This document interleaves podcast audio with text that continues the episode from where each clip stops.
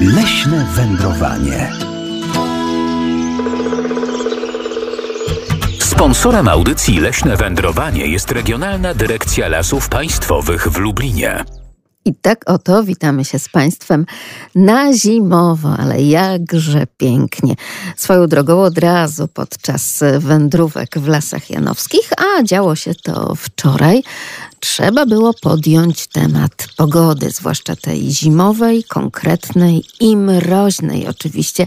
A dzisiaj jak tam cieplej już u Państwa? 801 50 10 22, a także 81 743 7383. Krzysztof Mysiak ten program zrealizuje, a sprzed mikrofonu kłania się Magdalena Lipiec-Jaremek i podpytujemy panów leśniczych z Lasów Janowskich, Nadleśnictwo Janów Lubelski, jak tam z tą pogodą zimową. Ostatnie dwie noce były wspaniale zimne, minus 10, minus 18, także cieszymy się.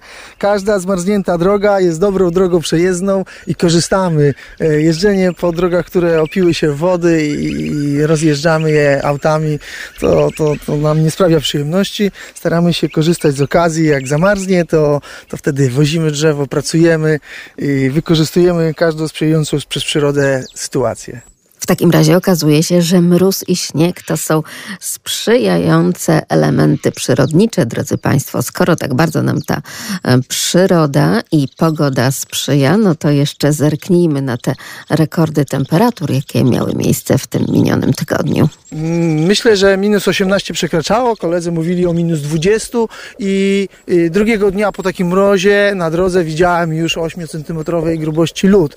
Także każde auto przez największe kałuże przejeżdża, już żadnych kałuż nie widać, tylko równą, piękną drogę równa, piękna droga. Poza tym, kiedy wchodzi się w takie zmrożone kałuże, no to te efekty dźwiękowe też są naprawdę wyjątkowe i bardzo charakterystyczne. Takie rzeczy też lubimy, żeby nam pod nogami, pod butami ciężkimi, zimowymi, z podwójnymi skarpetami także co nieco pochrupało, prawda? A swoją drogą, skoro już mowa o tym stałym stanie skupienia wody, to jednak trzeba podsumować, że to naprawdę w ostatnim czasie był mokry czas. Mokry czas w lesie, mokry czas także w ciekach e, tych leśnych, ciekach wodnych, ale też i stan wód, tak jak Państwo z pewnością śledzą tutaj nasi radiosłuchacze, wszelkiego rodzaju informacje pogodowe i przyrodnicze też się podnosi. Trzeba być czujnym. Mieliśmy naprawdę bardzo mokry okres, y, także rowy były pełne, także zastawki które występują w lesie. Woda płynęła po prostu wszędzie i górą. Teraz pod wpływem mrozu widać wyraźny spadek poziomu wód. No wiadomo, mróz wysusza, obciąga tą ziemię. I takie oto zjawiska, nie tylko przyrodnicze, ale przede wszystkim fizyczne, możemy sobie obserwować w lesie, ale generalnie muszę Państwu powiedzieć, że lasy janowskie w tym zimowym śniegu są po prostu przepiękne. Choć y, są tacy, w tym także i panowie leśniczowie, którzy mówią, że nie, nie, to jeszcze taki niedosyt tego śniegu, ale podobno mamy być spokojni i tutaj także prognozy pogody nas uspokajają. Drodzy Państwo, jeszcze ta zima nie jeden pazur podobno nam pokaże i okazuje się, że troszkę będzie się przeciągała. Ciekawa jestem, czy tak rzeczywiście będzie. A skoro już dzisiaj mówimy o lasach janowskich, o mojej podróży wczoraj w teren nadleśnictwa Janów Lubelski, to powiem Państwu, że w prezencie właśnie od pana nadleśniczego z nadleśnictwa Janów mamy, drodzy Państwo, kolejną porcję kalendarzy, tym razem z głuszcem między innymi. Więc rzeczywiście będzie na co spojrzeć także i w tej zimowej otulinie. Dzień dobry Pani Marianno. A dzień dobry Pani redaktor, dzień dobry Państwu. E, w moim e, regionie również pogoda zróżnicowana. W czwartej było minus 18 stopni, e, wczoraj było minus 14 stopni, dzisiaj wychodziłam na powietrze, więc jest minus 3 stopnie, ale pada śnieg i dosyć taki porywisty wiatr zachodni powiewa. A więc, no cóż, w moich tutaj, w moich, na moim podwórku, w moich karmnikach już o godzinie siódmej jeszcze było ciemno, a już wierzchołki drzew zapełnione są ptactwem. Yy, więc trzeba było wyjść wcześniej.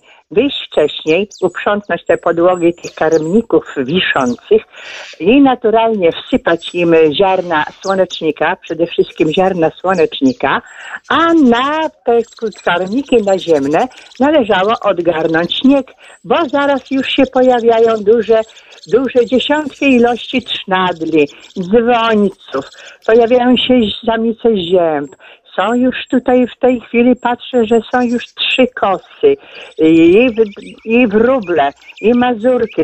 Część tych ptaków siedzi na gałęziach i one strzegą bezpieczeństwa. A muszę powiedzieć, że przed kotami takim ochroniarzem jest mój niedawno przygarnięty, bezdomny, nieufny, bardzo biedny piesek Teodor. I on cicha tutaj na jakiegoś kota, który się zbliża do płotu czy do furtki i zaraz go przegania. Także mogę być spokojna o drapieżnictwo kotów. Jeżeli chodzi właśnie o y, to karmienie, wczoraj przed wieczorem mój były wychowanek, Pawełek, który pracuje w nadleśnictwie Garwolin, dostarczył mi 44 ekologiczne pyzy, które dzisiaj oczywiście te pyzy rozmieszczę na gałęziach drzew, część tych płyt. A więc w składzie są nasiona roślin oleistych, no tam widzę słonecznik, y, orzechy, y, jakaś tam właśnie jeszcze jakaś śruta zbożowa, tłuszcze zwierzęcy i oczywiście produkt jest naturalnych tych produktów, surowców bez konserwantów, czysto ekologicznie. Ja też sama to wykonywałam, ale w tej chwili już będę miała utrudnione. Zresztą muszę być dumna z moich byłych wychowanków, którzy mi dostarczają mieszanki zbóż. Oczywiście bezinteresownie. Oni też, ja wiele lat karmiłam z nimi te ptaki w szkole, jak pracowałam.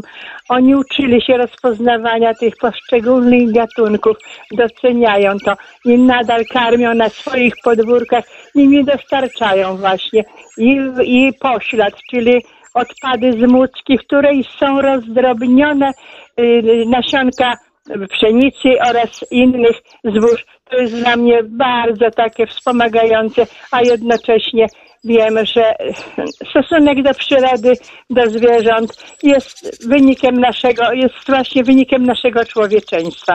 I to właśnie to jest tak, jak to było to przysłowie starożytnych Rzymian. Nie tylko słowa uczą, ale pouczają właśnie te przykłady nasze, które my dajemy. Co się dzieje w naszych karmnikach? Oczywiście grubodziób. Grubodziób przylatuje codziennie, ale sam, jest pojedynka. I bardzo uwielbia pestki dyni, ponieważ tych dyń miałam w tym roku też dużo, które się obrodziły.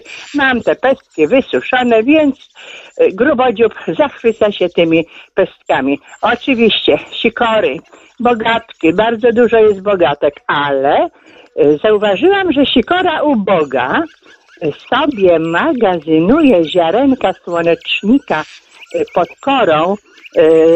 Mam taki zmurszały pień, pień klonu który, gdzie wierzchołek został ucięty, a ten pień jest, jak już wspominałam, na w którymś naszych tutaj właśnie naszej audycji, że on pełni rolę takiego naturalnego karmnika. No i zauważyłam, no także wczoraj, pod tym pniem garść skorupek orzeszych, orzechów.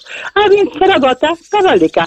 Podobnie jak dzięcioły sobie magazynują właśnie te, w tych kuźniach te, yy, te właśnie szyszki, których wydłubują, wydziobują sobie nasionka, które są ich pokarmem, tak samo kowaliki. Ale sikora uboga również sobie chowa pod, pod korą tych drzew, no ale najsprytniejsza chyba bogatka kosztem tej sikory ubogej się żywi. Zaraz wy, wychwytuje, znajduje te ziarenka i widzimy, jak to jest, jak w przyrodzie zwierzęta potrafią, ptaki również, bo ptaki też są zwierzętami, jak potrafią sobie magazynować pokarmy.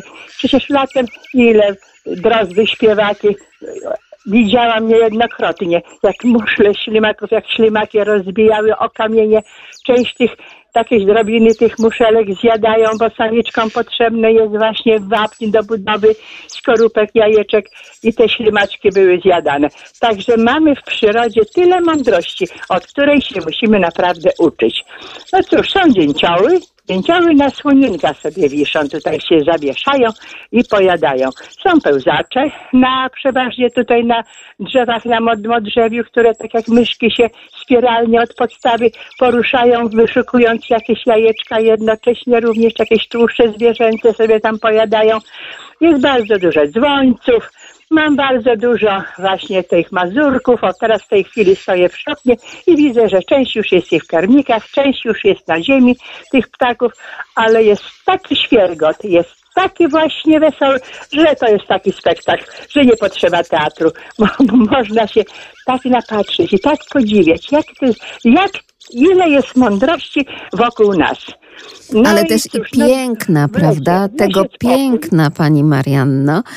Więc to piękno nas tak uwrażliwia także na to wszystko, co dookoła, ale także i na te stosunki międzyludzkie, o czym pani tutaj e, podkreślała.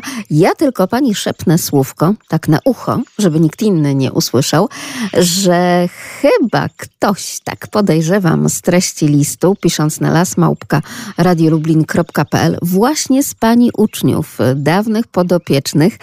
Napisał, że też podrzuca do pani Marianny te kule i te wszystkie smakołyki, bo naprawdę lubi wysłuchiwać tego, jak jeszcze ciągle ma pani energię do tego, żeby już nie tylko swoich uczniów, ale także radiosłuchaczy edukować, więc gdzieś ta nić porozumienia, proszę sobie wyobrazić, także dzięki leśnemu wędrowaniu została tutaj e, pociągnięta, jest i razem wspólnie bardzo mnie to wszystko cieszy.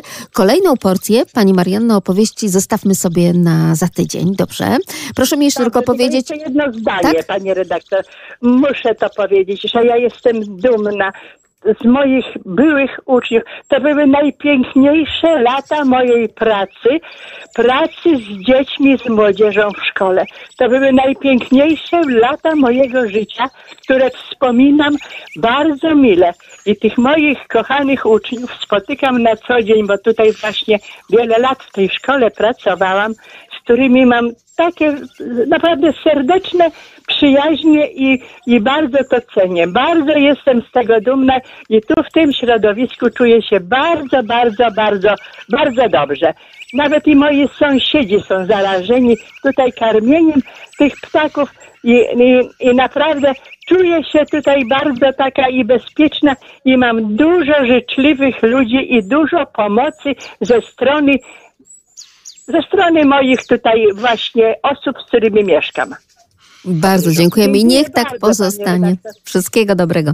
Do usłyszenia Pani Marianno. Do usłyszenia. Do usłyszenia i oczywiście do zobaczenia gdzieś na tych leśnych, zimowych śnieżkach, e, ścieżkach. Tak, bo śnieżki też są jak najbardziej i muszę Państwu powiedzieć, że naprawdę jest przepięknie. Jeżeli ktoś jeszcze nie zasmakował i być może troszeczkę ten mróz zmroził Państwu klamki u drzwi własnych domów i mieszkań, no to proszę się nie obawiać, proszę wyjść, bo poza Poza tymi wszystkimi ptakami, o których tak dużo i często mówimy, także jeden z naszych radiosłuchaczy, no tak to jest w audycji, że też czasami spełniamy niejako prośby i marzenia, chciałby zwrócić uwagę na takie właśnie ptasie odgłosy, które gdzieś teraz pan realizator nam tutaj w tle prezentuje, ponieważ ten ptak, jak mówi, bardzo mu się kojarzy właśnie z takim okresem zimowym również.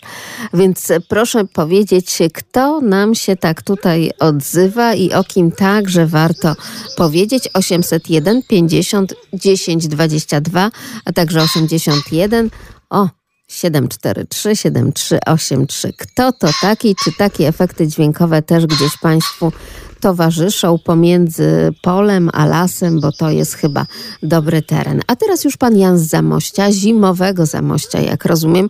Zresztą chyba to był najzimniejszy, yy, najzimniejsze miasto, tak i najniżej odnotowana temperatura w minionym tygodniu w naszym województwie, prawda? Panie Janie, dzień dobry. Tak, dzień dobry pani redaktor, dzień dobry koleżanki i koledzy. No wita was biały, zimowy Zamość. Co prawda temperatura jest niewielka, bo około 3 stopni poniżej zera. Niemniej jednak taką y, y, niższą temperaturę jakby odczuwalną powoduje silne, y, powodują silne powiewy wiatru. I one spowodowały, że w, w ciągu nocy no wiatr naniósł śnieg na alejki, na chodniki, tworząc zaspy. To trochę mi przypomina, tak jak zwykle mówię, lata mojej młodości, lata 60., 70., ale to są mini zaspy, które panowie z obsługi, prawda, będą odśnieżali już niebawem, mam taką nadzieję. Natomiast tak jak pani redaktor stwierdziła, na początku tygodnia Zamość był jednym z najzimniejszych miast w Polsce, bo to prawda na mo moje termometry nie odnotowały rekordowej temperatury mm, mm, odczuwalnej, natomiast to było u mnie było naj, najniżej minus 18, natomiast wśród opinii y, ludzi, z którymi rozmawiałem, to nawet w okolicach Zamościa, w samym Zamościu, w innych dzielnicach było 23 i minus nawet 24 stopnie. Ale my już mamy poza sobą, aczkolwiek to jest dopiero środek zimy, pani redaktor, także miejmy nadzieję, że jeszcze śnieg wiele razy nas tutaj u nas zagości. I bardzo tak, i mróz nas przymrozi, tak? Ma pan... No pewnie, że tak. Tym bardziej, że za dwa tygodnie bodajże, jeśli pan, jeśli dobrze zapamiętałem, rozpoczynają dzieci i młodzież w naszym województwie ferie zimowe. Tak. Niech, się pocieszą trochę tym śniegiem. Oczywiście, że tak. I to jest to. Przy okazji takie stare, prawda? Krzykniemy narty i poszli na Bukową Górę na przykład. O tak, i Tak, gdzieś jeszcze, albo w Lasy Tomaszowskie, czy też Tak. Janowskie na biegówki, No prawda? będzie.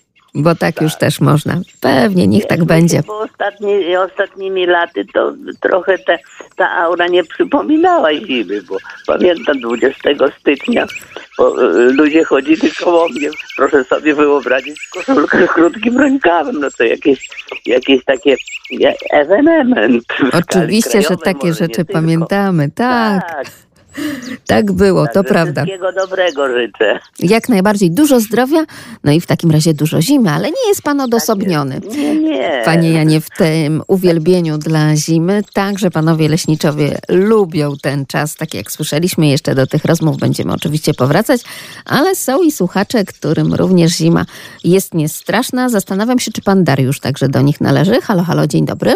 I Dzień dobry. I tak, należę do nich. Bardzo lubię zimę właśnie taka, y, jak jest śnieżna, taki mróz y, maksymalnie do minus pięciu, kiedy można wyjść y, do lasku, patrzeć po tropach zwierzątek, jakie to zwierzątka spacerowały. A chciałem odpowiedzieć, jaki to ptak był, co pani mm, prezentowała. To jest bażan. Bażant jest y, pięknym ptakiem, tylko że to jest taki, można powiedzieć, lovelas. Bo po prostu jest tak śliczny, że on musi błyszczeć. Samica jest, y, y, bardzo ma taki wzorek maskujący, że można na nią nadepnąć, jak ona nawet na gnieździe siedzi i jej nie zauważy, dopiero jak pod nóg y, ucieknie.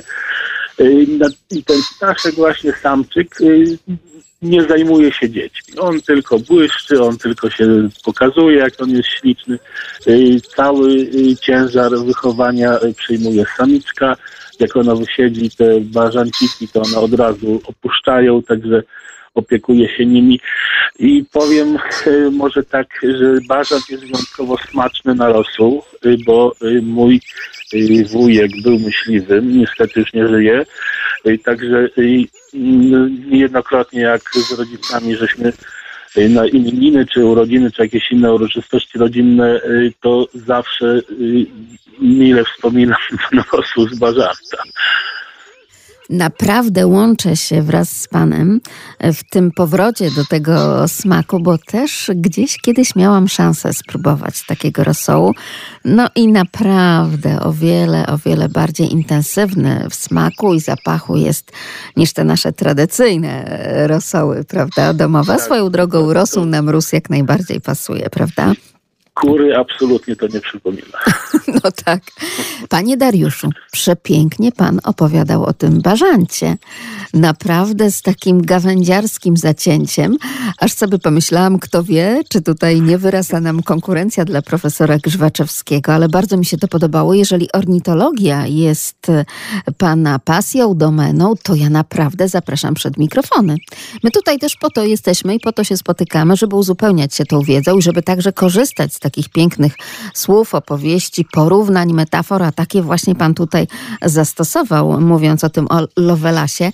Ja się z tym w pełni zgadzam. Już nie wspomnę o tym, jak piękne te pióra, ale jak byłam mała, to on mi się właśnie z Pawiem, nie wiem dlaczego kojarzył. Być może rzeczywiście coś z tej prezentacji i takiego pokazania się przed samiczką, jak ma również Paw ma, e, także i ten bażant. I także pamiętam jedno z piękniejszych piór, to zakładka do książki właśnie e, od owego bażanta pożyczona, znaczy znaleziona gdzieś tam na polu.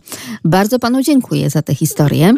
Chciałem powiedzieć, że te kolory na bażancie są tak intensywne, tak czyste. On jest naprawdę, y, Pan Bóg go tak pięknie stworzył, że y, ja uwielbiam. Y, Z lornetką czasami spaceruję, tak jak Pani mówi, staram się być, tak można powiedzieć, ptakolubem, amatorem.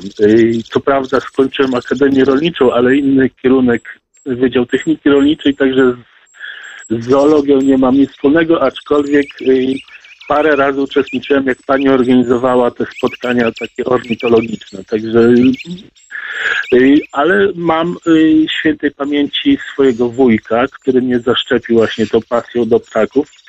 Y, to był Stefan Strawiński z Gdańska. On nawet uczestniczył na Spitsbergenie w tych badaniach. Mianowicie co? Przyjeżdża do Sadurek. W Sadurkach rodzina ma działkę, i on tam rozstawiał zawsze przynajmniej na dwa tygodnie w lecie sieci. I ja miałem takie hobby, bo y, zawsze jeździłem do niego tam i starałem się mu pomagać y, w obrączkowaniu, w tym zapisywaniu wszystkiego, także y, mniej więcej wiem na czym polega trud pracy ornitologa i fundowałem tym ptaszkom start rakietowy, można powiedzieć. Mianowicie rzucałem wow. w górę, tak, Także jak y, pamiętam, jakiś taki mały ptaszek wujek y, złapał i on i mówi, słuchaj, ten ptaszek będzie za, za dwa miesiące w RPA. Ja taki zdziwiony, no co, takie maleństwo i da radę? No, nie martw się. Także to było niesamowite przeżycie, chociażby, bo to były lata 80., także nie można było mieć paszportu, nie można było wyjechać takie utęsknienie było, że ta ptaszyna poleci do, do RPA i, i teraz dopiero y, mo, mogę zrozumieć, co to znaczy ta wolność prawdziwa, że można, do RPA też możemy się wybrać. Co prawda koszty są duże, ale mamy taką możliwość. Także tym ptaszkiem rzucałem tak pionowo mocno w górę, że on y, machał skrzydełkami, ale do przodu nic nie leciał, tylko się wznosił tak gdzieś tak na wysokość 10 metrów prawie i dopiero jak już wytracał tą pionową prędkość, dopiero do przodu leciał. Także wujek mi mówił, nie puszczaj tak, wystarczy rękę otworzyć, bo jeszcze mu skrzydła połamie. Także y, jak wujek nie widział, to jeszcze tam fundowałem. Ale one w dobrej kondycji odlatywały, także tam nic im się nie działo. Oczywiście, że tak. Jest mi to również bliskie, bo takie obrazki widziałam. Widziałam podczas e, pracy na obozie ornitologicznym i tam w czasie tego obozu ornitolodzy zaprosili najmłodszych i właśnie dzieci z pobliskiej podstawówki miały szansę. Wszystkie te ptaszki, które łapały się na siatkę po to, żeby je zabrączkować, po to, żeby je opisać, zważyć, zmierzyć i tak dalej, i tak dalej, również dostawały do rąk i mogły wypuszczać i właśnie tak jak pan to opisywał, rzeczywiście podrzucały jak najbardziej do góry, a tak jak tutaj pan zaznacza, ornitolodzy mówili, wystarczy otworzyć dłoń, wystawić troszeczkę ku słońcu i rzeczywiście już same sobie pofruną. Piękne historie, panie Darku. Jeszcze powiem, niesamowite uczucie jest takie, jak y, ptaka się wyjmuje z sieci, czuć jego bicie serduszka, więc on jest przerażony, bo tu jakiś King Kong przyszedł go prawie, że zaraz zje i on powoli, jak się go trzyma w ręku, czuć tętno, to bicie jego serduszka. Jak on się powoli uspokaja, przekonuje się i później nawet nie dziobie. To prawda. To prawda. Naprawdę niesamowite pan nam tutaj historię opowiada. Co więcej, z własnego doświadczenia i jeszcze te wspomnienia z dzieciństwa. Takie rzeczy naprawdę lubimy. W takim razie mam ochotę naprawdę spotkać się z panem e, gdzieś przy radiowym mikrofonie i jeszcze zebrać te historie opowieści do naszego ornitologicznego reportażu. Dziękuję pięknie i proszę dalej obserwować przyrodę. Czekamy na pana głos. Dziękuję i pozdrawiam. Drodzy Państwo, dziękujemy. Drodzy Państwo, a teraz przejdźmy troszeczkę do większej e, zwierzyny niż te wszystkie nasze latające i fruwające, nawet większej niż nasz bażant, o którym zaczęliśmy sobie tutaj z panem Darkiem z Lublina rozmawiać. Drodzy Państwo, no pojawiał się taki problem w lasach, zwłaszcza zimą, kiedy ta dostępność pokarmu no nie jest tak na wyciągnięcie ręki, ale generalnie, kiedy tej zwierzyny jest coraz więcej, no cóż, e, zwierzyna dzika, zwierzyna płowa podgryza nam las. W okresie zimowym wykładane są właśnie drzewa zgryzowe. A to czemu służy? Czy to może pomóc w jakiś sposób leśnikom i nam, żeby ten las jednak urósł? 801 50 10 22, także 81 743 7383. Czy Państwo wiedzą, cóż to takiego są owe drzewa zgryzowe? Czy to jest jakiś nowy gatunek sadzony w lasach, który można właśnie zgryzać i podgryzać? Cóż to takiego są drzewa zgryzowe i czemu służą, drodzy Państwo? lasmałpka.radiolublin.pl W okresie zimowym wykładane są właśnie drzewa zgryzowe. Także to y, robimy mając na celu zabezpieczenie właśnie szczególnie upraw młodników przed szkodami wyrządzonymi przez jeleniowate, no, które tak jak tutaj pan leśniczy y, nadmienił są coraz bardziej dotkliwe. Dużo duże środki są wydawane na ochronę lasu, grodzenia. My grodzimy gatunki liściaste, dąb, bóg, no bo bez tego nie bylibyśmy w stanie wyprowadzić młodego pokolenia z uwagi na właśnie na duże pogłowie zwierzyny.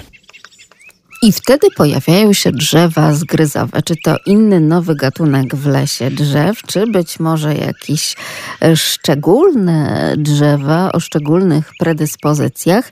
801 50 10 22, a także 81 743 7383. Spróbujmy sobie także właśnie i zimą uzupełnić jeszcze wiedzę na ten temat. Cóż to takiego są drzewa zgryzowe? Mają Państwo szansę się zastanowić, bo dopiero po serwisie informacyjnym po godzinie 8 podejmiemy ten temat. W okresie zimowym wykładane są właśnie drzewa zgryzowe.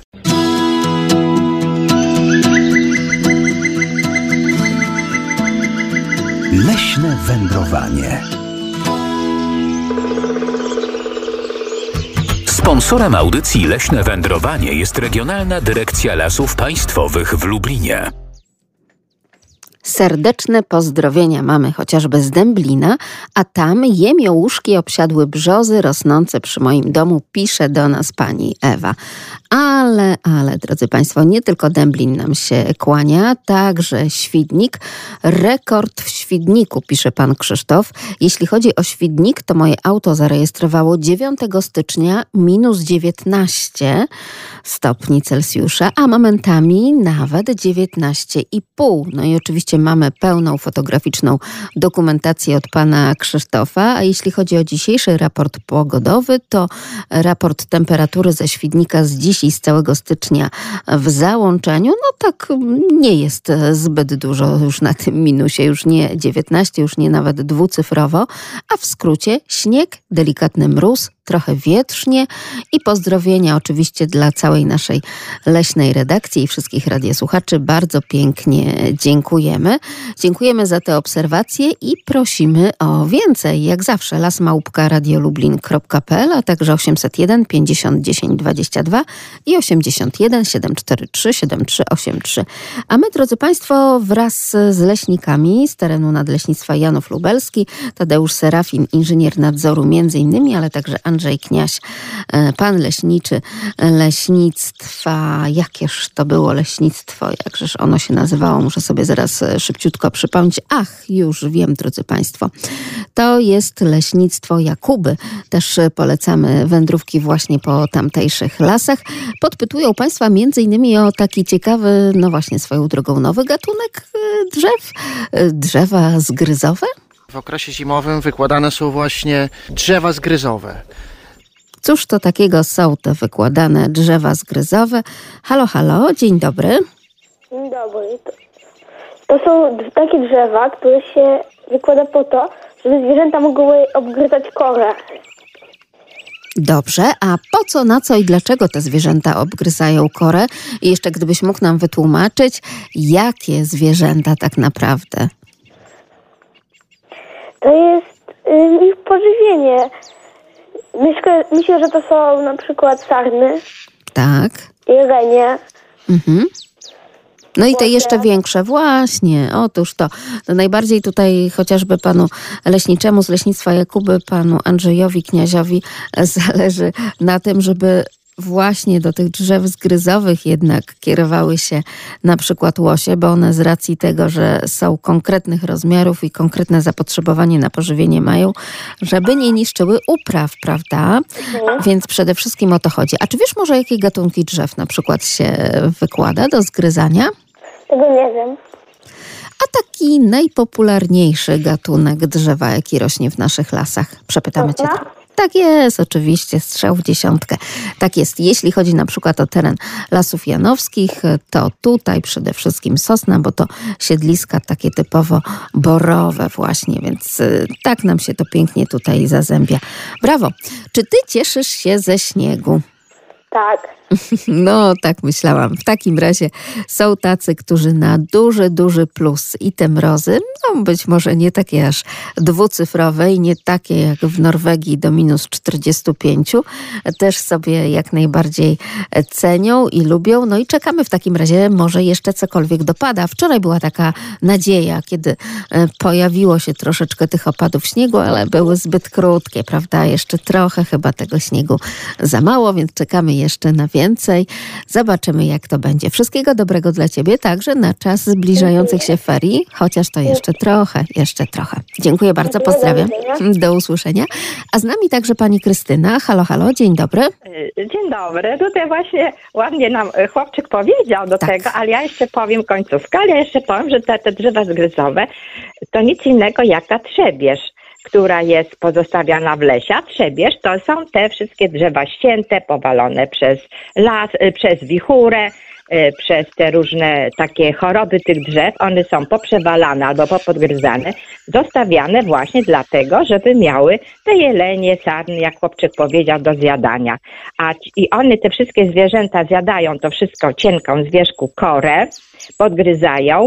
Pod nią jest takie, e, nazywa się łyko, też jest to wszystko zjedzone i tak jest to drzewo nieraz ładnie zostawione, jakby ktoś, jakby człowiek z ręk, ręką, ręcznie tam to wszystko z wierzchu pościągał. A Tak, to albo takim wszystko- dłutem rzeźbił, prawda? Tak, dłutem Cieszę się, że rzeźbił, pani bo- na to zwróciła uwagę, dlatego że bardzo często, kiedy wędrujemy po lesie, warto zwracać uwagę na różnego rodzaju tropy i ślady, jakie zostawia zwierzyna.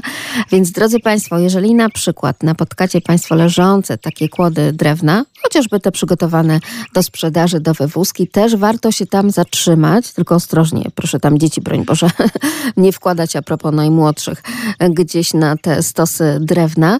I tam właśnie mogą Państwo również zaobserwować e, tę działalność, czyli po prostu zęby odbite na tej korze. Poza tym ona często jest tak mocno zgryziona, że to tak jak powiedziałam, jakby ktoś wyrzeźbił dłutkiem rzeźbiarskim, więc naprawdę warto mieć oczy szeroko otwarte, nie tylko na te wszystkie tropy na śniegu, ale także właśnie na drzewach, prawda?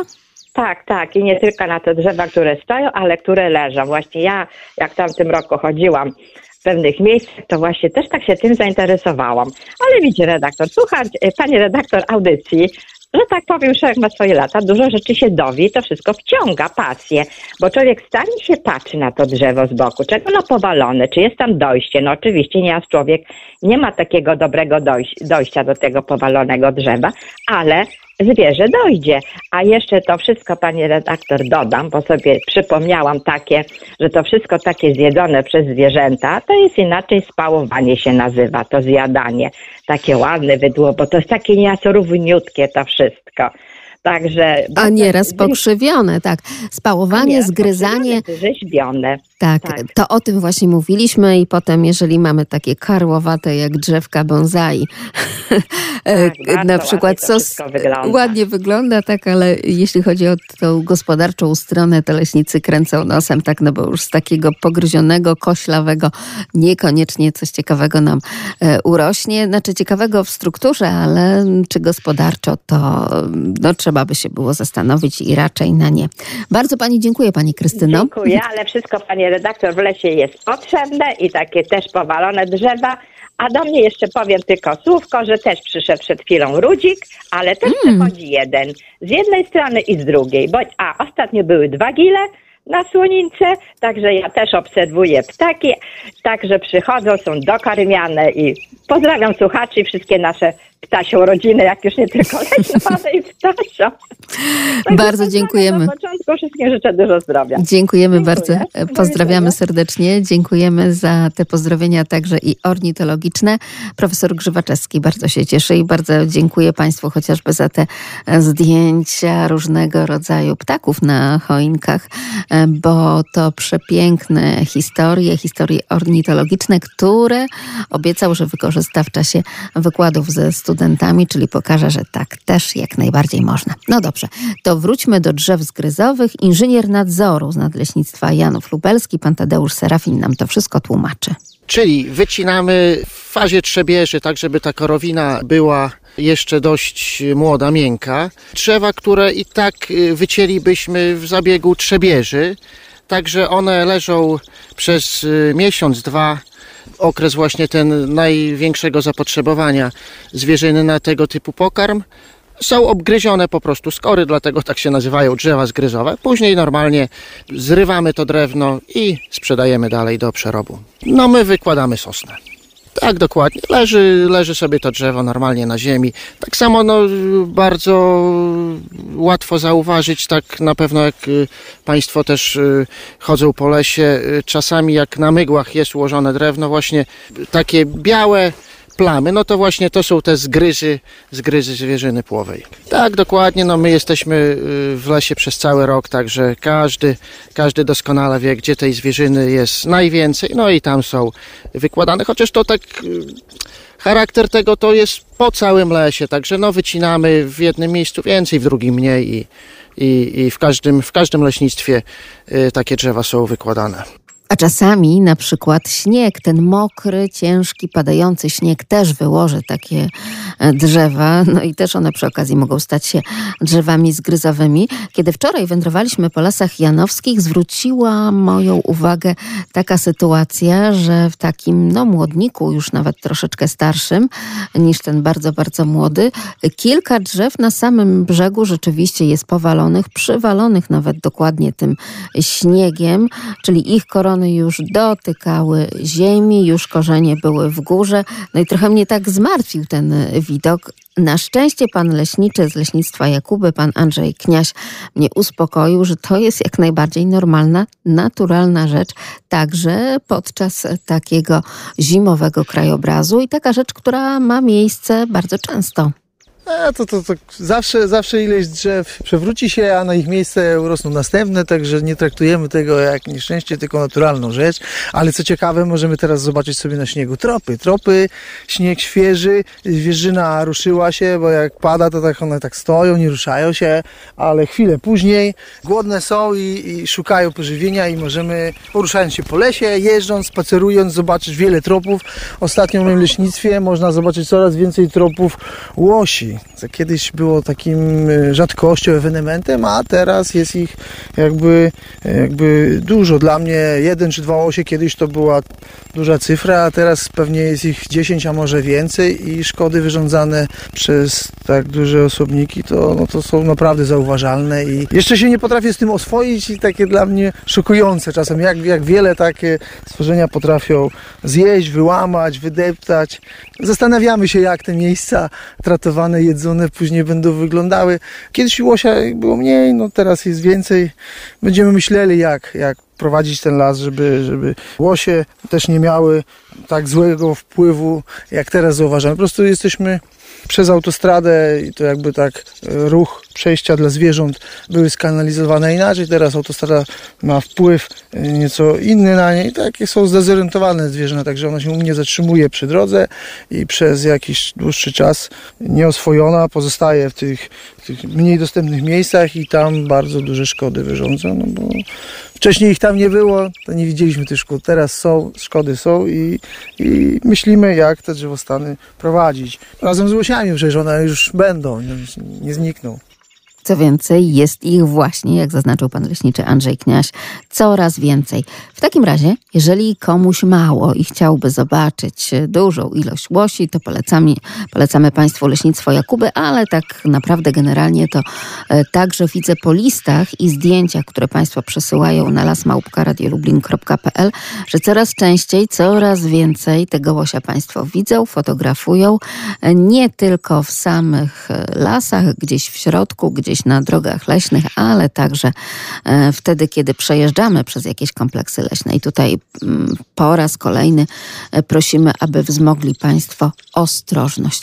A skoro była mowa o tym, że możemy sobie czytać ten las zimą, tak jak na białych kartach książki i właśnie wczytywać się kto, co, gdzie i kiedy tam robił, no to spróbujmy odczytać i rozszyfrować te tropy.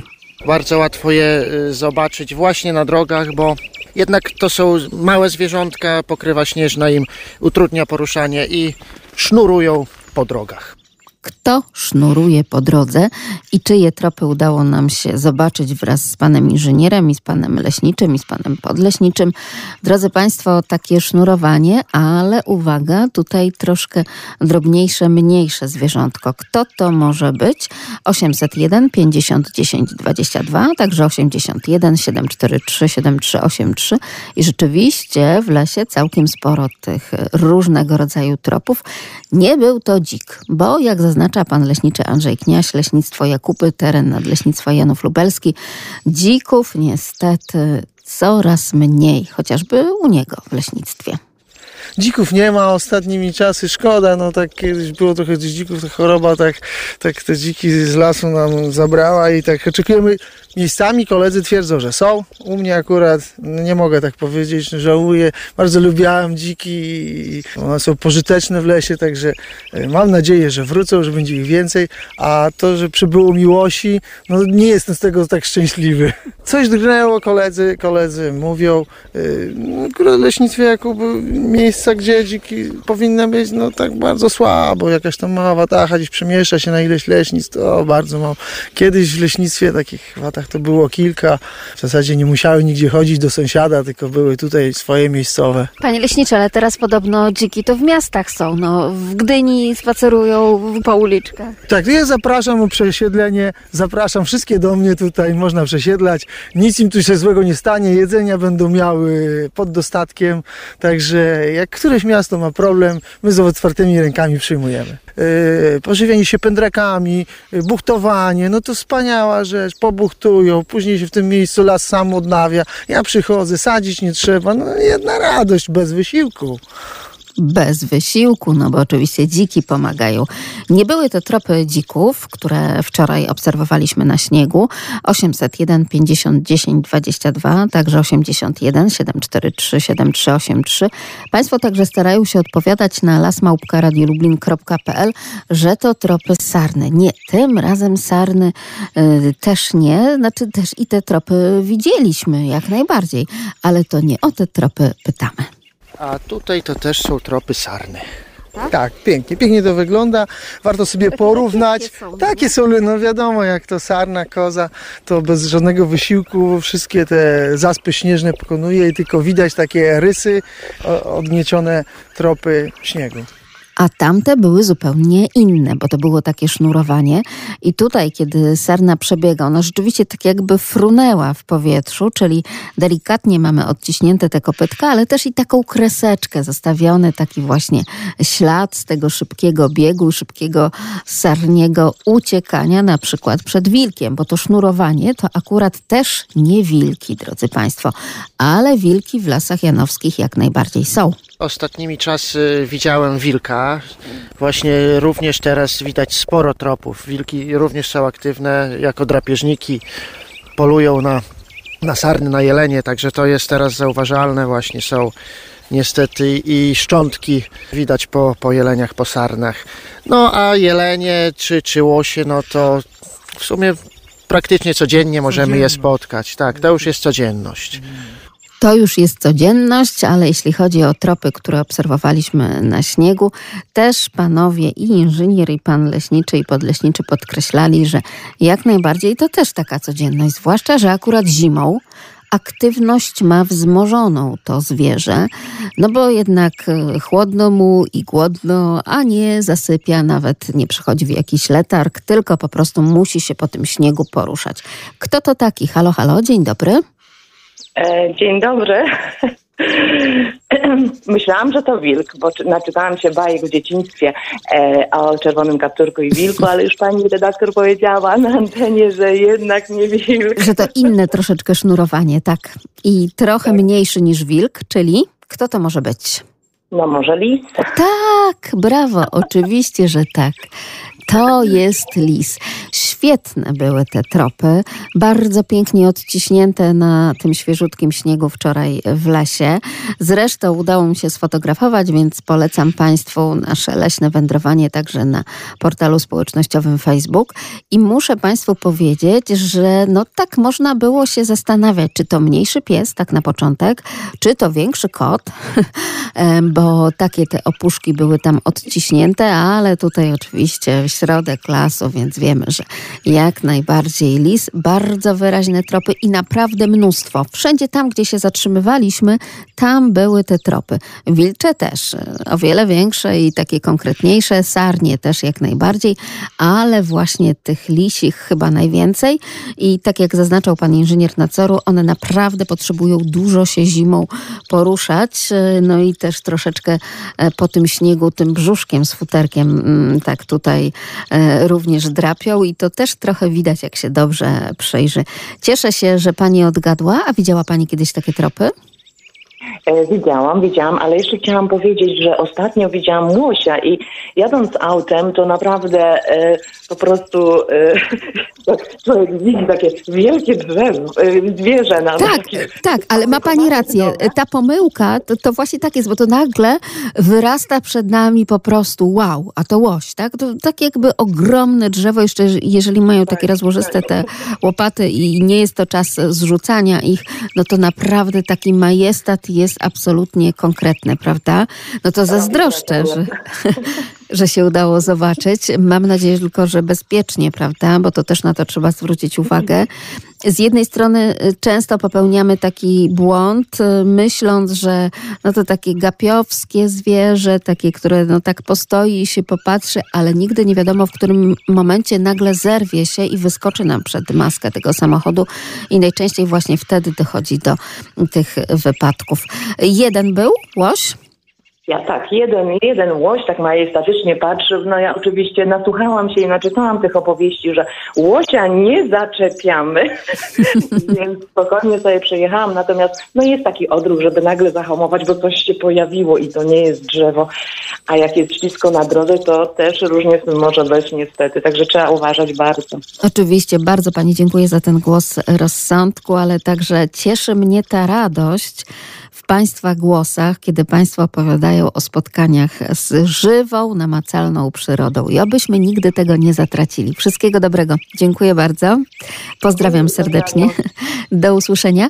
I jeszcze potwierdzenie od pana inżyniera nadzoru z Nadleśnictwa Janów Lubelski, Tadeusz Serafin. Właśnie szukają pożywienia. Wiadomo, zapotrzebowanie organizmu y, jest większe już wtedy na pokarm. No i wtedy łatwo spotkać lisa na właśnie na jakichś drogach, na przetartych szlakach. ale nie tylko Lisa. Jeśli chodzi o kompleks lasów janowskich, ale też Sobibór, Włodawa, no naprawdę coraz więcej e, tych miejsc, nawet lasy lubartowskie. Również łatwiej, coraz częściej spotkać wilka. I takie spotkanie przeżył także sam pan inżynier nadzoru. E, przepytałam go na tę okoliczność, jak to było, czy pojawił się strach, e, czy jednak wszystko tak bezpiecznie się odbyło. Oczywiście z tym strachem to troszkę sobie zżartujemy. Drodzy Państwo, proszę pamiętać o tym, że to jednak jest dzikie zwierzę, które być może wykaże przez chwilkę ciekawość, jeśli chodzi o spotkanie z człowiekiem, ale potem naprawdę, naprawdę szybko umknie gdzieś właśnie w te knieje. Znaczy, no, jego to tylko widziałem, no, po prostu przebiegł mi drogę tak, z, nie wiem, może no, na około 100 metrów, także to nie było długie spotkanie, no ja w samochodzie, także bezpiecznie. Na przestrzeni tych tam dwudziestu kilku lat mogę powiedzieć, że kiedyś mówiło się o wilkach, a gdzieś tutaj są wilki, tam to było takie, że są, ktoś mówił, ktoś tam widział, samo się nie widziało.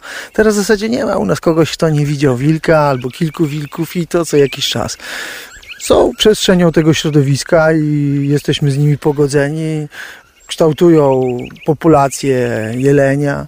Nawet, nawet sztuki, które są jakby padnięte, to okazuje się, że są ogryzione, czy to wilki, czy to samo padło. Także no, są elementem tego środowiska. Jest ich tylko po prostu więcej. Myślę, że tak jest, że zwierzyna jest tak przemyślane, ma wszystkie swoje działania, że tylko wyczai gdzie jest bezpiecznie, gdzie wilki tak nie podchodzą, to zaraz tam się skupia i uczucie, że tam będzie bezpiecznie i wykorzystamy sytuację. Na pewno tak jest. Ale jeszcze mogę dodać, taki czas jest teraz taka ponówka, śnieg, a łosie jak u mnie są, zrzuty, e, zrzucają poroże i ja już jedno znalazłem. Co kiedyś było w ogóle niebywałe. Kto to widział, kto to słyszał?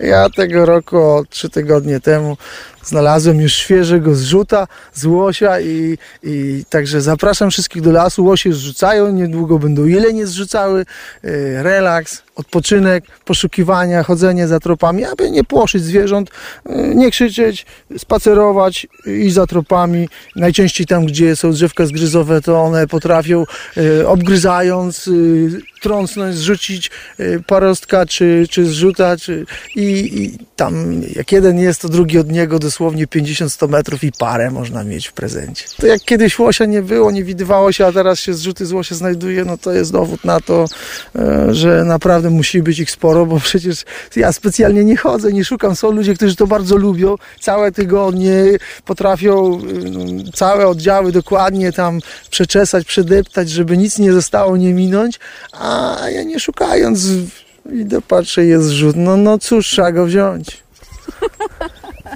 Trzeba było przygarnąć. Pan leśniczy z leśnictwa Jakuby, pan Andrzej Kniaś, pokazał mi tę zdobycz.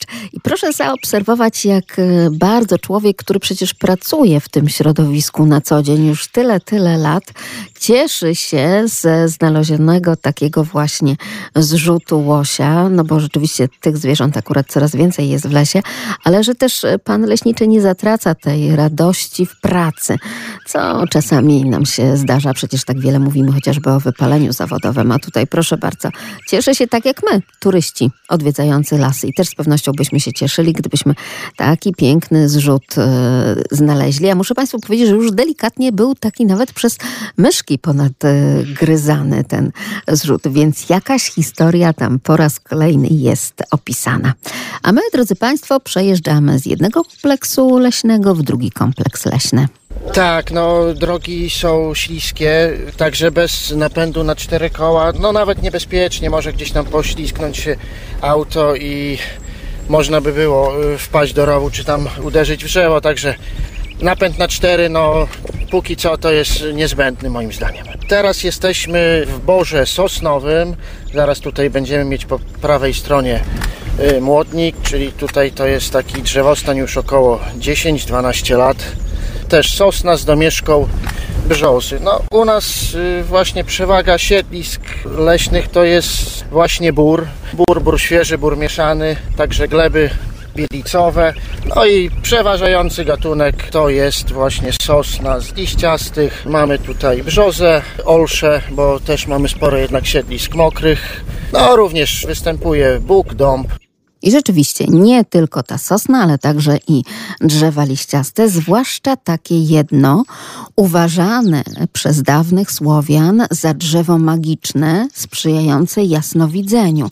Na przykład czarownice także w dawnej Irlandii używały tego drewna do wyrobu gwizdków i fujarek, które miały zaklinać wichury, na przykład te zimowe wichury. Posępna i diaboliczna aura towarzysząca temu drzewu zapewne miała także swój udział w powstaniu ballady Goethego Król i tutaj drugiej części oczywiście tego tytułu nie będę podawała i to jest takie drzewo, którego pozyskanie właśnie dobrze jest wykonywać zimą ze względu na te mokre siedliska, czyli rzeczywiście ono rośnie tam, gdzie takie knieje, moczary 801 50 10 22, także 81 743 7383. Teraz akurat jest y, dobry czas y, na pozyskanie tego gatunku. Zaczęły nam za, zamarzać y, mokrzejsze siedliska, no i można śmiało prowadzić wycinkę tych gatunków. Znaczy, no jest bardzo poszukiwana, no może też nie ma jej tak dużej ilości, dlatego zapotrzebowania może nawet nie pokrywamy, także firmy dobijają się o ten gatunek. Używana jest do produkcji płoty, sztachety, także nie pękają szczebelki, ma ładny kolor, w ogóle jest wdzięczna. Właśnie firmy meblarskie kupują ten gatunek. Także są wykonywane fronty kuchenne, różne blaty i tego typu rzeczy. Tego typu rzeczy okazuje się, że to żaden chwast, to naprawdę bardzo poszukiwane e, drewno i drzewo. Czy Państwo wiedzą, cóż to takiego? Dzień dobry, Panie Tadeuszu. Witam. No to jest ols, olszyna, popularnie zwana. Mhm, a jak jeszcze tak botanicznie spróbujmy ją nazwać i troszeczkę gdyby mógł Pan ją scharakteryzować, bo mówi się o tym, że jest to jedyne liściaste, które ma szyszeczki, prawda? Tak, tak, takie właśnie drobne szyszki występują na tym drzewie. Y, ona ma taki fajny przydomek, właśnie trochę taki związany z czarownicami, prawda? No bo jest czarna, tak? I mówimy. Tak. No zgadza się. Mówimy olsza czarna, olcha, też takie. Olcha czarna, tak, tak, tak. Takie tak. sformułowania no, funkcjonują. No właśnie ta ballada. Się, tak, ta ballada Goethego. Po przetarciu, no, to drewno po przetarciu się bardzo ładnie wybarwia. Tak. Pracował pan y, w takim drewnie? No przecież generalnie na wsiach to sztachety na płot się z tego robi. Oczywiście. Tak, właśnie o tym też, o tym też y, mówił pan leśniczy z leśnictwa Jakuby, że to stała tak. taka tradycyjna praktyka. To bardzo trwałe drewno, nawet niemalowane, potrafi 20 lat stać w płocie. No i przemawia przez pana doświadczenie, naprawdę. Bardzo jak mnie... Się przeżyje, jak się przeżyje określony wiek, to trochę w tej głowie zostaje jeszcze. otóż to, otóż to. I rzeczywiście na podmokłych takich terenach, prawda, możemy ją znaleźć trudno dostępnych, więc wtedy, kiedy mróz nam trochę zmrozi e, ten teren, to kiedyś dawniej końmi wyciągano, prawda, taką tak, olchę. Tak, zrywkę się robiło tak zwaną, tak. Tak, właśnie to było charakterystyczne. Y, mało tego, obecne zimy nie bardzo pozwalają nawet na, takie, na taką pracę. Trzeba po prostu no, na długiej linie to robić, żeby udało się zerwać, bo te mokradła, no, trzeba tęgiego mrozu, żeby zostały skute. Tak, jak najbardziej ma pan rację. Czy to oznacza, że pracował pan kiedyś w lesie przy drewnie? Oj tak, oj tak. Nie tylko w Polsce. A jaka jest różnica? Jak to jest z tymi lasami gdzieś za granicą? Niech pan nam powie. Y, no, chcę powiedzieć, że bardzo się przyzwyczaiłem do niemieckiego porządku. Także tego leśnego, tak? Tak, tego właśnie leśnego. U nas generalnie te drogi są no, takie, jakie są, natomiast y, u Niemca, tam w rejonie powiedzmy Frankfurtu nad Menem, to są drogi szutrowe, gdzie, przy których jest drewno składowane, gdzie są y, te kloce ze zrywki, gdzie drewno kominkowe między innymi my tam składowaliśmy. No, tak, żeby był bardzo wygodny, prosty podjazd, nawet i autem osobowym. No proszę. Czyli jednak to, żeby ten transport e, mógł być skuteczny, to jest podstawa, tak, w tej e, gospodarce. Drogi szutrowe, e, niekoniecznie asfalt, jak to wygląda? Nie, nie, nie, absolutnie nie asfalt. Nie, jest to utwardzenia, więc to jest droga z kamienia, drobnego kamienia łupanego. I to jest zajeżdżone i bardzo to jest trwałe. No, u nas y, na razie to jak zdążyłem zaobserwować, to do rzadkości należą takie drogi śródleśne. Natomiast u Niemców to są trasy spacerowe między innymi. Ludzie zostawiają na parkingu przyleśnym samochody po to, żeby sobie właśnie pospacerować po lesie. No i nie sposób iść po jakichś chaszczach, mokradłach, ale wśród drzew właśnie po takiej drodze można z powodzeniem. Tak samo i rowerzyści się poruszają po tych drogach. A ja miałem klucze od wszystkich w rejonie Frankfurtu nad Menem bramek. Jeden, jeden klucz od wszystkich szlabanów i na przykład Jadąc z Neusenburga do Langen, to ja sobie robiłem skrót przez las. Otwierałem szlaban, przejeżdżałem, zamykałem go za sobą oczywiście i dalej. No. To miał pan niesamowitą władzę, okazuje się. A proszę powiedzieć, jeśli chodzi o prowadzoną gospodarkę leśną, czy już coraz więcej tych maszyn typu harvester tam pracowało przy zrywce? Nie, nie, nie, nie, nie. Na tamte czasy, no nie no, też jakby nie było 20 lat temu. No tak. Y, ale, ale te maszyny wtedy nie były używane. Rozumiem. No, my konkretnie to na wiatrołomie głównie pracowaliśmy. Y, przeszedł, przeszła wichura silna, która połamała nawet takie kilkusetletnie buki powyrywała z korzeniami, połamywała w połowie, różne przypadki były. No i to było na zagospodarowanie, co na y, tarcicę, to na tarcicę, co na opał, to na opał. No, trzeba było uprzątnąć plac. A proszę powiedzieć, czy udało się panu spotkać jakąś niemiecką dziką zwierzynę w lasach? Co tam się tak, pojawiało? Oczy, oczywiście. Ja na tamte czasy, 20 lat temu powiadam, byłem zdziwiony, dlaczego oni lasy grodzą. dlaczego to jest wygrodzone. No ale po prostu to były ostoje zwierząt i faktycznie bardzo dużo, bardzo dużo saren, jeleni, lisów, Mało tego, nawet na takich niezagospodarowanych terenach. Zresztą u nas jest podobna sytuacja, jak takie gdzieś są nieużytki rolne, gdzie ludzie no, porzucili to pole, to też potrafią lisy właśnie się y, zadomowić. Tak, jak najbardziej. No po prostu, jak to mówią, tradycyjnie przyroda nie znosi pustki, więc e, tak. wszelkiego rodzaju miejsca, tego typu miejsca zagospodarowuje. Już nie wspomnę o tej sukcesji, prawda? Czyli o tym, jak to las wychodzi poza swój obręb. Jeżeli na przykład napotyka na takie nieużytki, to po prostu tam już za kilka tak. lat także powstaje las. Tak, tak, tak, tak. Po prostu są samosiewy, które no rok, dwa, trzy i się okazuje, że już tego wyrwać nie można, prawda, już rośnie. I już no. jest las znowu. Bardzo dziękuję. A ols, a mhm. ols, właśnie z tych maleńkich szyszek on się tak. wysiewa, a podatny grunt, wilgoć powoduje, że to są, tam też tego rzadko kiedy ktoś sadzi. To, te miejsca y, po tych y, po, po olsach y, praktycznie one się same odradzają, nawet z pnia. Otóż to. Ja jeszcze tylko dodam, że związki zawarte w tych szyszkach właśnie olchy, czy też olszy czarnej, jak mówimy, mają działanie bakteriobójcze i hamują rozwój wirusów. A propos tego, z czym się teraz współcześnie zmagamy. Bardzo dziękuję panie Tadeuszu. Wszystkiego dobrego.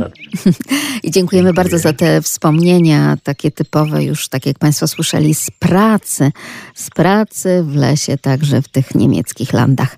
A my zwracamy uwagę nie tylko tylko na wiatrołomy, o których mówił pan Tadeusz, ale także teraz zimą na śniegołomy.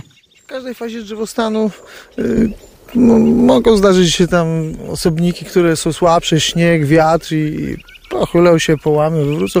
Nic się nie dzieje. Y, drzewostan w początkowej fazie, y, jak, jak sadzimy, to sadzimy 10 tysięcy. Jak same się sieją, to jest nawet 100 tysięcy na hektar, a w wieku 120 lat ich jest 400, czasem 300, a dębów nawet powiedzmy 200. No to, także jak pojedyncze złamane drzewka są na uprawie, y, nawet zgryzione, ospałowane przez jelenie czy łosie, nic się nie dzieje na ich miejsce, pozostają pozostałe, które tworzą ten drzewostan. Także pojedyncze szkody yy, nie mają jakiegoś bardzo dużego wpływu na przyszły drzewostan. Yy, trudniej jest jak rzeczywiście taka chmara jeleni czy, czy kilka łosi w jednym miejscu zalegnie i tylko tutaj będzie sobie ucztowała, no to potrafią ileś arów może hektar, może więcej zniszczyć, zjeść i wtedy, wtedy problem jest większy. Trzeba by było od nowa to odnawiać, sadzić i pewnie grodzić to miejsce, zabezpieczać, żeby tam drzewostan wypro- wyprowadzić.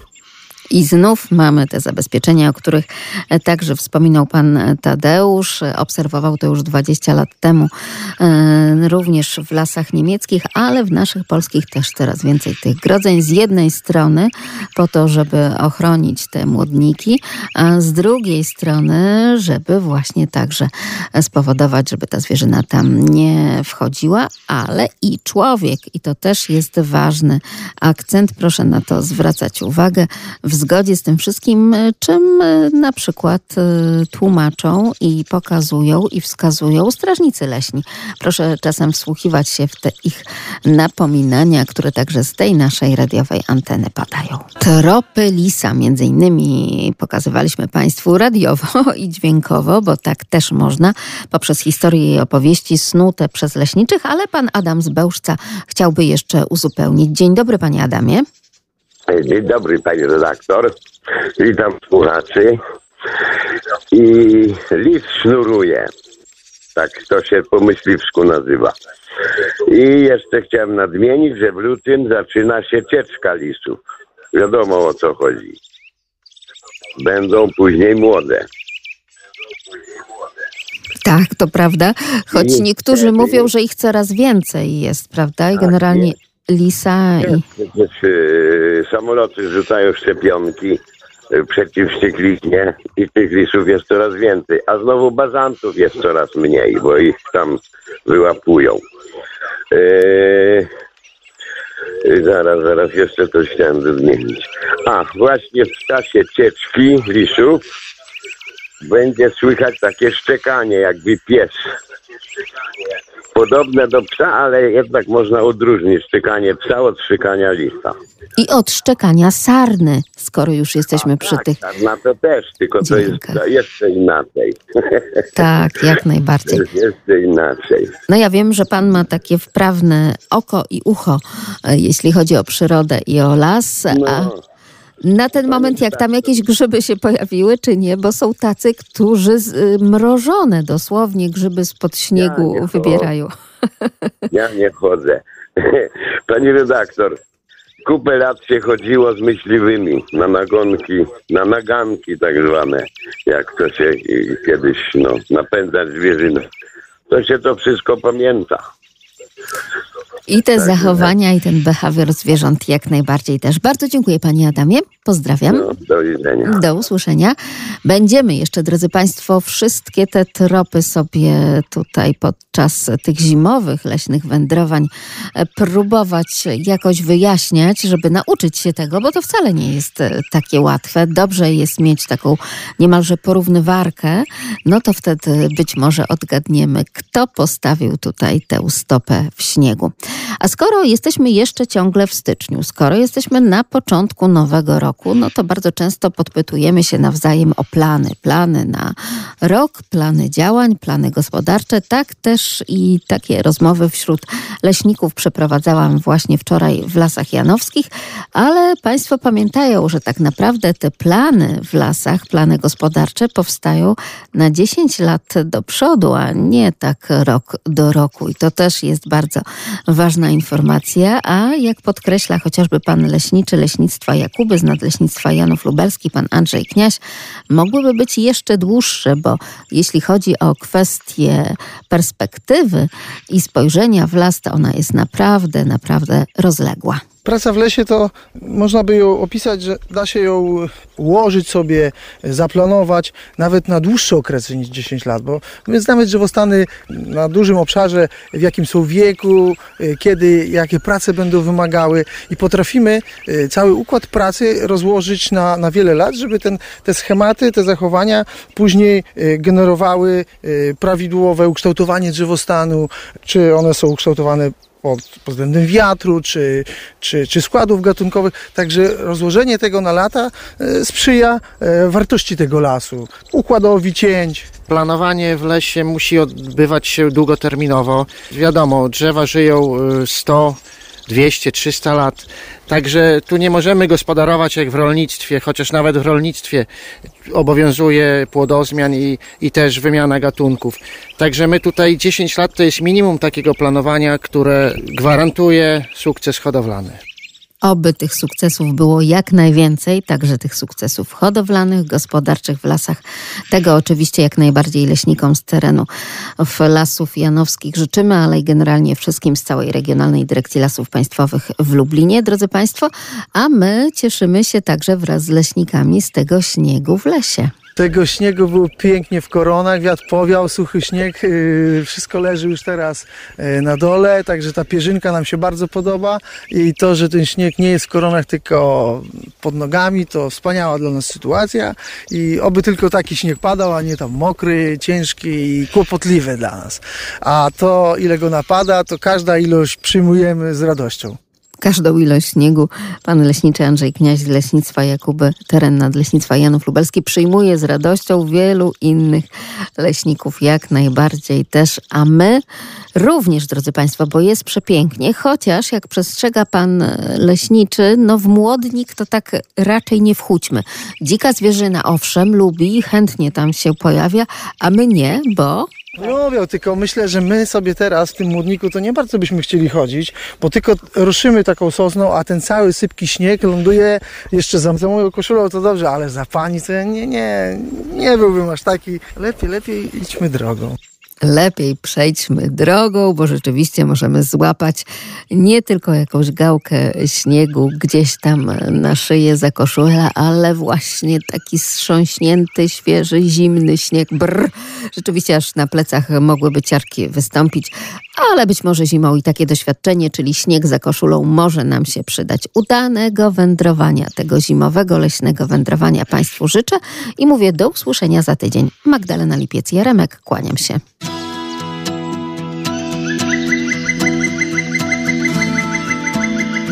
Leśne wędrowanie. Sponsorem audycji Leśne Wędrowanie jest Regionalna Dyrekcja Lasów Państwowych w Lublinie.